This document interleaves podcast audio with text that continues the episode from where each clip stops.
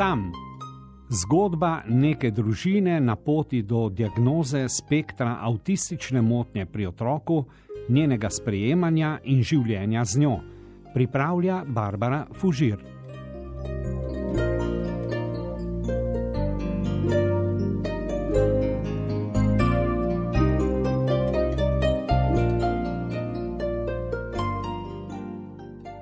Vsi smo ujetniki pričakovanj. Ne mara so ji bili osvobojeni le Jezus, Buda in. in eh, sedaj iščem kakšen ženski lik, ki ne bo devica Marija, da ne bo zastopane preveč žlahte in da bo ta izbor oseb, ki so osvobojene pričakovanj, uravnotežen po spolih. In, in ah, ja, tako zelo smo polni pričakovanj skozi celotno zgodovino, da bo kar morala biti tukaj tista, ki jih je osvobojena, Jezusova mati Marija. A za predloge sem odprta. Moj hitri sken zgodovine mi je potrdil, da so osebe resnično, resnično osvobojene pričakovanj, redke kot diamanti. Oziroma še bolj, obstajajo namreč rudniki diamantov, teh oseb pa sem sama našla manj kot je prstov na eni roki. Vsi smo ujetniki pričakovanj. Lahko so velika, lahko so mala, lahko jih spretno spremenimo v cilje in jih poganjamo na svoje ambicije, lahko se v njih izgubimo, utopimo. Lahko so resnično naša, še večkrat pa jih niti ne polno zavedajoč se posvojimo strani staršev, družbe, prijateljev. Ni nujno, da smo plehki in stereotipni v svojih pričakovanjih. Sama si nikoli nisem želela hiške ob morju, ograje okoli vrta, dveh otrok in psa, pa sem vendarle potrdila najbolj stereotipna pričakovanja. Stvar s pričakovanji je pač takšna. Težka so kot mlinski kamen okoli vratu, ne dajo se odgnati kar tako, zadovoljiti jih je pa nekako tako lahko, kot najti zaklad na stičišču Maurice in zemlje.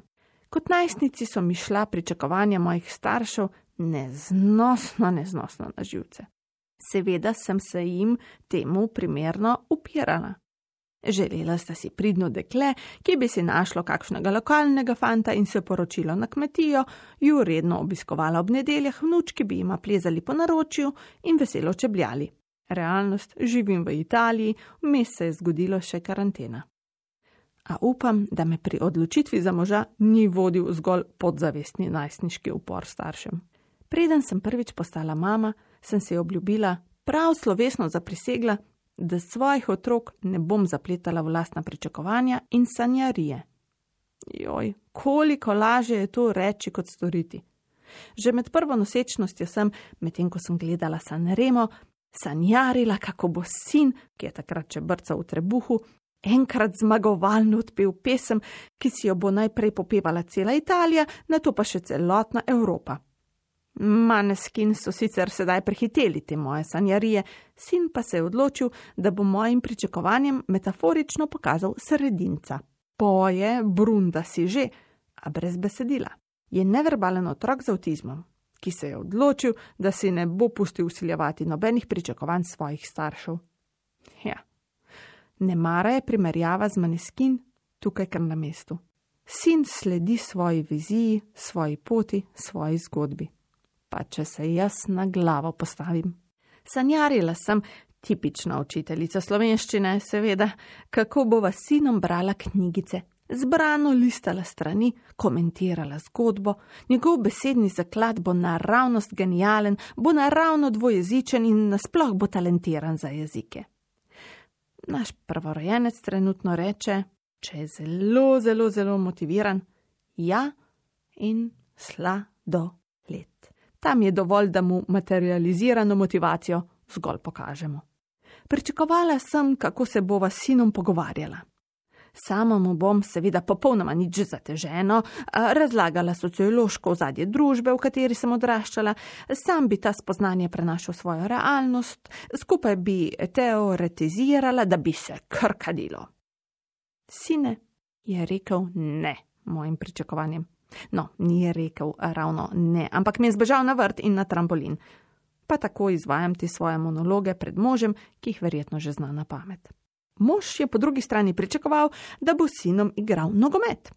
Prvorojenec bo seveda pokazal neverjetni talent in spretnosti, praktično bo nov Maradona, nov Ronaldo, tisti brazilski, novi up Interja, oče ga bo soznimi očmi spremljal iz časne tribune, kako bo zabijal zmagovite gole v mrežo Juventusa. Mož v svojih sanjarijah ni bil prav nič tih in skrivnosten. Interjev šal je prinesel direktno v porodnišnico in nekaj ur starega prvorojenca zavil van, ponosno sliko in to fotografijo poslal vsem svojim prijateljem, sploh tistim, ki ne navijajo za Inter. Kaj pa sim pravi na to? Pravi nič, žoge pa niti pogledane. Z možem sva pričakovala, kako se bomo lahko masovno družili z ostalimi družinami z otroki, skupaj hodili na izlete in počitnice, ne marata borili, šli kdaj na koncerte. Odpade. Sin je hipersenzibilen na zvok, koncert je zanj nekaj takega kot bivanje v peklu. Velika družba okoli njega pa tudi. Včasih je težko, skoraj grenko sprejeti, da otrok ne sledi tvojim sanjam. Čeprav sam sebe pričakuješ, da mu hočeš dobro in da je srečen, pa so pričakovanja pričakovanja. Človeka, na katerega so navešena, obremenijo. Sin ne samo, da se je s svojim avtizmom najbolj učinkovito uprl najnim pričakovanjem, prav za res si utira popolnoma lastno pot. Ne rečem, da kdaj ni prisotne grenkobe. Ko pogrešaš druženje s prijatelji, ko pogrešaš knjižnico in posedanje z otrokom na pravličnih uricah ko bi kdaj šel na kosilo in na kosilu dejansko sedel in jedel, ne pa lovil otroka in prosil, če ti hrano zavijajo za domov. A v resnici so te potrebe, pričakovanja moja, ne sinova. Sama moram biti lasnica lastnih občutkov, sama moram izstopiti iz pozicije žrtve, ki se čuti za nekaj prikrajšana, zato ker se življenjski scenarij ne odvija točno tako, kot si je zamislila. Sredi junija sem z otrokoma neko soboto odšla na zaključno predstavo mladega zborčka Ladica na sedež zborov v Devinu. Tam je na vrtu, kjer v teh koronskih časih potekajo dogodki, varno okolje za našo družino. Tam lahko vedno znova preizkušamo svoje meje.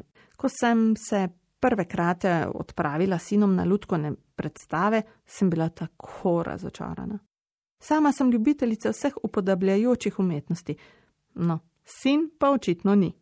Ne, prav na živce mu gredo. Oziroma, res, res ne razume, zakaj se nastopajočim ne more pridružiti na odru, pa potem to svoje nestrinjanje precej glasno pokaže. Na predstave sem se z njim odpravljala s pričakovanjem, da bo delil to moje strast z mano, in se vračala razočarana, ker je ni.